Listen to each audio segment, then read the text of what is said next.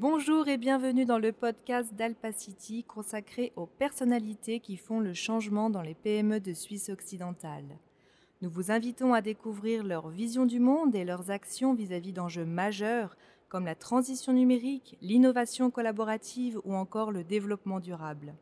Nous avons aujourd'hui le plaisir de rencontrer Daniel Baïfar, directeur de la SATOM, pour parler du numérique dans l'industrie du recyclage. Daniel Baïfar, bonjour. Bonjour Delphine. C'est un plaisir de te retrouver dans ce lieu particulier puisqu'on est au Vieux Manoir à Choët en Valais. Donc euh, ici, ça a été construit en 1882 par un médecin parisien, monsieur Victor Guénébeau. Alors à l'époque, le domaine avait été baptisé la fin du bruit. Et puis il a accueilli des grands noms comme Gustave Eiffel ou encore Frédéric Auguste Bartholdi, le concepteur de la Statue de la Liberté. Alors Daniel, qu'est-ce que ce lieu évoque pour toi? Alors ce lieu qui est un petit peu retranché sur le coteau évoque pour moi le calme et aussi la perspective parce que depuis ici, on voit très bien la ville de Montée avec le site chimique et les atomes dans un espace restreint. Et puis, euh, si on regarde un petit peu plus loin, on voit toute la plaine chablaisienne jusqu'au lac, avec euh, finalement les localités qui sont sur les deux cantons, et on a un peu l'impression de, de, voir les deux cantons en un, euh, et surtout aussi la proximité des différentes localités euh, par la perspective et la hauteur qu'on a un peu pris euh, en venant sur ce lieu. Alors il y a plus d'un an maintenant, tu as pris la direction générale de la SATOM. C'est une entreprise active dans le traitement et la valorisation des déchets depuis plus de 40 ans. Alors, quels sont les domaines d'activité de la SATOM? Alors nous avons trois domaines d'activité. Le premier euh, qui est d'origine, c'est celui de la... Anciennement, on parlait d'incinération de déchets. Aujourd'hui, je veux tuer ce terme d'incinération de déchets. Donc c'est le, secteur de la valorisation thermique des déchets pour en faire de l'énergie et de la matière. Donc c'est notre site principal à monter. Le deuxième secteur d'activité, c'est la valorisation du déchet biomasse, donc les, déchets euh, alimentaires et les déchets verts qui sont euh, mis en valeur sur notre site à Villeneuve, où là-bas on produit du biométhane et on en fait de l'électricité, de la chaleur et du compost. Et notre troisième domaine d'activité, c'est le, réseau de chauffage à distance que nous avons déployé depuis euh, dix ans maintenant et qui s'étend sur les communes de Montée et Colombé-Murat. Alors justement, tu utilises l'expression valorisation des déchets, on ne parle plus d'incinération des déchets. Pourquoi ce changement de vocabulaire? Alors à l'origine, euh, quand nos usines ont été construites dans les années 70, il faut savoir que jusque-là, tous les déchets étaient euh, entreposés dans des décharges à ciel ouvert, euh, à ciel ouvert, un petit peu partout sur le territoire des communes, et puis qu'on y mettait le feu pour les faire disparaître. Ceci engendrait des, gros problèmes en termes de pollution de l'air et du sol. Et à l'époque, il fallait euh, éviter de, continuer avec ces décharges et puis il fallait les regrouper pour les incinérer. C'était vraiment l'objectif. Euh, et la préoccupation euh, de, récupérer l'énergie à partir du déchet, ça n'était pas la première préoccupation de l'époque. Mais depuis 4 à 5 décennies, justement, nos, usines se sont transformées. Alors effectivement, euh, aujourd'hui, on parle de valorisation des déchets pour en extraire le maximum euh, du potentiel énergétique et matière que ces déchets contiennent. Dans quelle direction aujourd'hui tu veux emmener la SATOM Alors, c'est euh, faire en sorte que l'usine participe et soit un acteur de la transition énergétique. Donc là, c'est de continuer encore le potentiel de maximisation de la, performance énergétique, mais c'est aussi de pouvoir gentiment commencer à se diversifier dans la production d'énergie. Aujourd'hui, on fait essentiellement de l'électricité et de la chaleur basse température pour chauffer les consommateurs du thermoréseau. Demain, nous voulons faire aussi euh, de la vapeur haute température, donc pour les procédés qui, du site chimique typiquement de montée, ou encore comme euh, une production d'hydrogène pour euh, décarboniser par exemple les, transports et, comme vecteur énergétique de la mobilité du futur pour les, les poids lourds. Et puis comment les outils numériques s'intègrent dans euh, l'industrie du recyclage aujourd'hui? Alors, le numérique, c'est presque un passage obligé parce qu'en fait, dans l'évolution que l'on est en train de vivre, hein, typiquement, on doit pouvoir suivre en temps réel les coûts, par exemple, de, l'électricité sur les marchés. On a des données au quart d'heure. Vous imaginez 8700 heures x 4, ça fait 36 000 données de prix sur le marché électrique par année. si on veut optimiser euh, notre production par rapport au prix, euh, par rapport euh, finalement au marché, ben on, doit aussi pouvoir réagir en temps réel. Alors c'est juste un exemple, mais le numérique, ça permet justement d'avoir gratuitement accès à l'information, c'est-à-dire immédiatement et partout, de n'importe quel endroit. Et euh, justement par l'interconnectivité des systèmes qu'elle permet, eh bien on peut optimiser les performances de, la chaîne de valeur de l'ensemble des activités. Et puis quels sont les défis majeurs justement dans toute cette transition numérique? Alors les défis de la transition numérique, ben, c'est déjà d'adapter nos outils, mais surtout ben, notre personnel euh, à euh, ces nouvelles technologies. Donc il y a d'une part une, formation et un accompagnement à donner, et puis effectivement c'est aussi le sens qu'on doit donner, pourquoi on fait ce changement, quels sont les avantages que cela va apporter euh, à l'entreprise, aux collaborateurs et à la société. Donc, il faut, je pense, beaucoup euh, investir en formation et en communication pour expliquer le sens. Mais généralement, c'est assez vite compris puisque chacun a maintenant un smartphone et puis on n'a généralement pas eu besoin de prendre des cours pour savoir euh, télécharger une application. Exactement. et puis, selon toi, à quoi elle ressemble l'usine du futur? Alors l'usine du futur, euh, c'est très très euh, motivant de penser que l'usine du futur sera une usine totalement numérique, euh, automatique, où finalement elle sera neutre d'un point de vue émission CO2 parce qu'on a aussi ben, chez Satom également des réflexions pour capter le CO2. Aujourd'hui, effectivement par la valorisation thermique des déchets, eh on a quand même des émissions CO2 qui sont importantes du fait euh, simplement, si on valorise du bois, eh bien, le CO2 contenu dans le bois qui est un CO2 qu'on appelle biomasse, qui se produirait de toute façon à l'état naturel, ressort quand même par nos cheminées. On a aussi tout le CO2 des déchets euh, fossiles, plastiques, euh, que l'on valorise, qui s'échappe également dans l'atmosphère. Donc l'usine du futur sera une usine multi-énergie qui sera capable de produire, comme j'ai dit avant, d'électricité, de la vapeur haute température, de la chaleur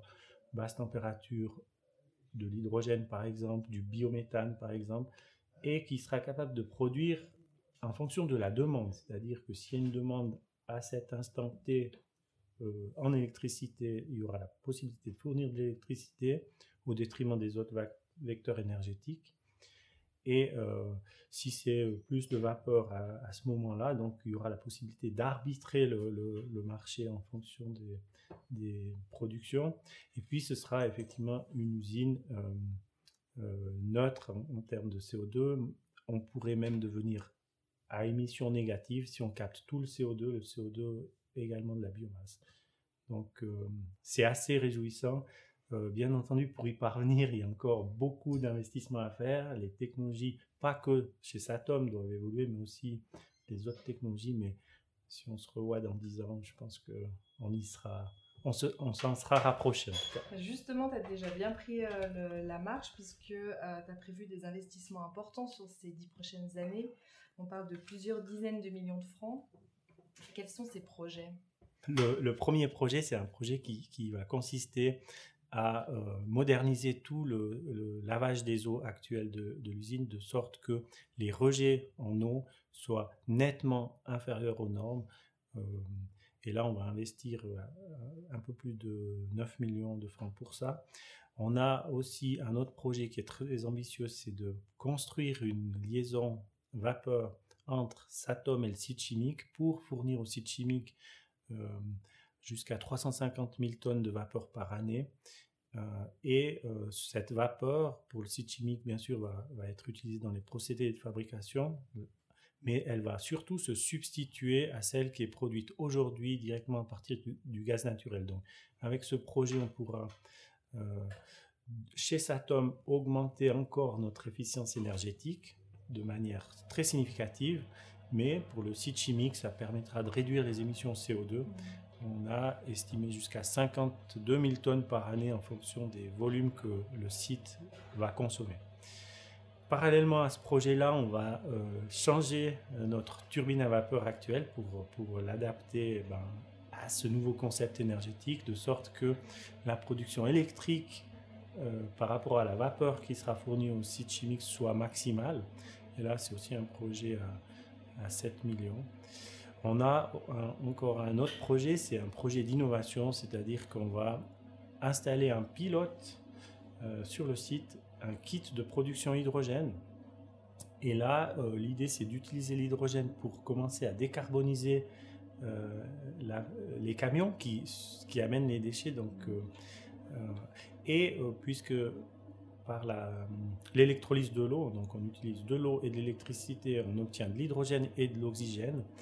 Alors avec l'oxygène, qui est un coproduit de, cette électrolyse, on, va essayer de faire une oxycombustion, c'est-à-dire utiliser cet oxygène pour améliorer la combustion de nos fours et réduire le volume d'air, parce que euh, l'air comburant qui, sert aujourd'hui à la combustion contient très peu d'oxygène et c'est l'oxygène qui permet justement la combustion. Donc on a énormément d'air qu'il faut ensuite après traiter et laver dans les chaînes de lavage des fumées. Alors en utilisant l'oxygène, on pourra réduire le volume de fumée à traiter et chose euh, plus intéressante, on va concentrer le CO2 dans ce volume d'air plus restreint. Et si on concentre le CO2, on pourra plus facilement le capter et le récupérer. Donc euh, là, on va financer un projet pilote de 4 millions de francs. Et puis, euh, on verra après cette phase d'essai si on peut, disons, construire à l'échelle euh, industrielle mmh un électrolyseur de 10 à 15 fois plus grand en termes de puissance. Euh, on a combien de temps, s'il vous plaît? Ok. Je vais te parler de l'EPFL. Alors, l'environnement est au cœur de tes actions. Est-ce que tu peux nous en dire plus sur l'étude que tu as cofinancée avec euh, l'EPFL sur l'empreinte environnementale des entreprises? Alors oui, c'est un travail de doctorat qui a été initié par les PFL et les PFL cherchaient euh, des sponsors pour euh, financer ce, travail. Alors en ce moment, on, est en discussion avec d'autres usines pour financer ce travail. Aujourd'hui, il y a l'usine de traitement des ordures de Luto à Uvrier et Satom qui se sont déjà décidés pour financer. Euh, ce travail. Le, travail consiste à développer un outil qui soit capable de calculer l'éco-bilan pour chaque type de déchet. Euh, si euh, le déchet il est valorisé dans nos usines UVTD, traitement de valorisation thermique, pour en faire de l'énergie et de la matière, ou si le déchet il doit plutôt partir dans une filière de recyclage. Et euh, c'est très intéressant parce que l'étude, ou bien plutôt l'outil, devra comparer l'éco-bilan complet de chacune des filières, c'est-à-dire de la collecte jusqu'au traitement final du déchet ou euh, la remise du déchet dans l'économie circulaire. Et c'est là que finalement, euh, on verra, mais jusqu'à aujourd'hui, on a trop fait du recyclage une affaire purement économique et financière alors qu'il fallait placer l'environnement au centre. Et puis finalement, à travers cet outil, euh, on va plutôt orienter les filières en fonction de l'éco-bilan, c'est-à-dire l'impact environnemental. Alors j'attends beaucoup de ça et euh, finalement Satom soutiendra euh, toujours la filière qui a le meilleur impact environnemental. Donc on aura les résultats en janvier. Hein, fin janvier. Alors les premiers résultats seront présentés fin janvier mais j'imagine que l'outil sera encore euh, amélioré, optimisé, euh, en tout cas ces prochains mois ou trimestres. On suivra. Et puis, j'aimerais envie de savoir quel était ton point de vue sur l'objectif euh, de zéro plastique à usage unique. Alors, c'est un objectif qui est tout à fait louable et, défendable euh, en soi. Euh, en Suisse, d'ailleurs, il y a le canton de Genève qui a légiféré à ce sujet. Euh, c'est très bien, ça, montre aussi un signal clair à notre société où on doit arrêter le gaspillage de nos ressources. Il faut dire que ça représente une quantité de déchets très faible. On parle de nettement moins que 1%. Euh, le plastique à usage unique est un problème, euh, surtout dans les pays en voie de développement ou dans euh, d'autres pays qui n'ont pas d'usine de valorisation thermique comme nous avons en Suisse. dans ces pays, effectivement, les déchets plastiques à usage unique sont souvent jetés. C'est ce qu'on appelle le littering. Ils sont jetés par, par la fenêtre des voitures. On les retrouve au bord des routes, euh, sur les arbres, malheureusement dans les rivières, dans les lacs et jusqu'à la mer. C'est vraiment un problème, c'est une très grande préoccupation environnementale. Euh, maintenant, combattre euh, ces plastiques, je pense que c'est au niveau de l'industrie du pétrole qu'il faut, par là qu'il faut commencer, parce qu'en fait, la production de plastique, c'est déjà le déchet de l'industrie pétrolière. Et ces plastiques, ils sont produits à des prix très très très bas. Et s'ils ne sont pas produits, cette fraction légère qui, qui, résulte de la fin du processus de valorisation de l'industrie du pétrole, ben, elle est aussi brûlée à la torche. Donc, c'est pas demain que malheureusement le, la planète va plus être inondée de plastique, mais en fait, on doit trouver comment euh, traiter ou faire en sorte que ces plastiques n'aient plus d'impact négatif sur l'environnement. Aujourd'hui, on a maintenant très très bien géré ça en Suisse au niveau des plastiques, mais on a encore le problème des microparticules, notamment, et ça on ne le pense pas, mais l'usure des pneus sur, les routes, sur les autoroutes, eh bien, euh, toutes ces microparticules de plastique se retrouvent sur les routes. Quand euh, il y a effectivement des précipitations, il y a ruissellement et euh, ces microparticules sont entraînées dans les eaux, finissent dans les rivières, dans nos lacs. Ou alors on a encore le problème avec les textiles. Quand on lave nos, habits, on a aussi des microparticules qui, qui traversent nos stations d'épuration. Elles ne sont pas captées, pas retenues, puis elles finissent également dans, dans les rivières et les lacs. Et ça, c'est quand même encore quelque chose. C'est aussi un défi environnemental où on, qu'on n'a encore pas pu aujourd'hui maîtriser. Alors, effectivement, euh, la Suisse, on ne le dit pas assez, mais elle est plutôt très bonne élève dans la valorisation des déchets. Et puis elle bénéficie d'usines modernes comme la Satom. Euh, as-tu déjà pensé à exporter euh, ton savoir-faire, le savoir-faire de la Satom, à l'étranger?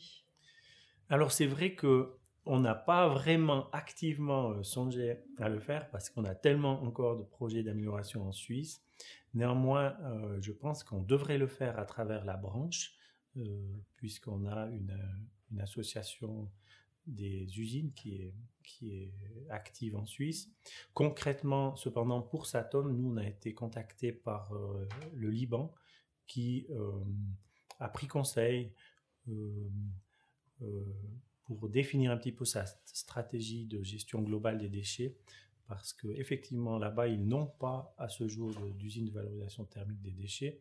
Alors, c'est des échanges d'expériences. Euh, ça n'a pas encore abouti sur un projet concret, mais je pense que effectivement, le, savoir-faire et puis l'avance qu'on a pris sur d'autres pays, on devrait mieux le, partager pour euh, que finalement ces pays qui sont en retard aujourd'hui puissent rapidement arriver à notre niveau. On vit tous sur la même planète.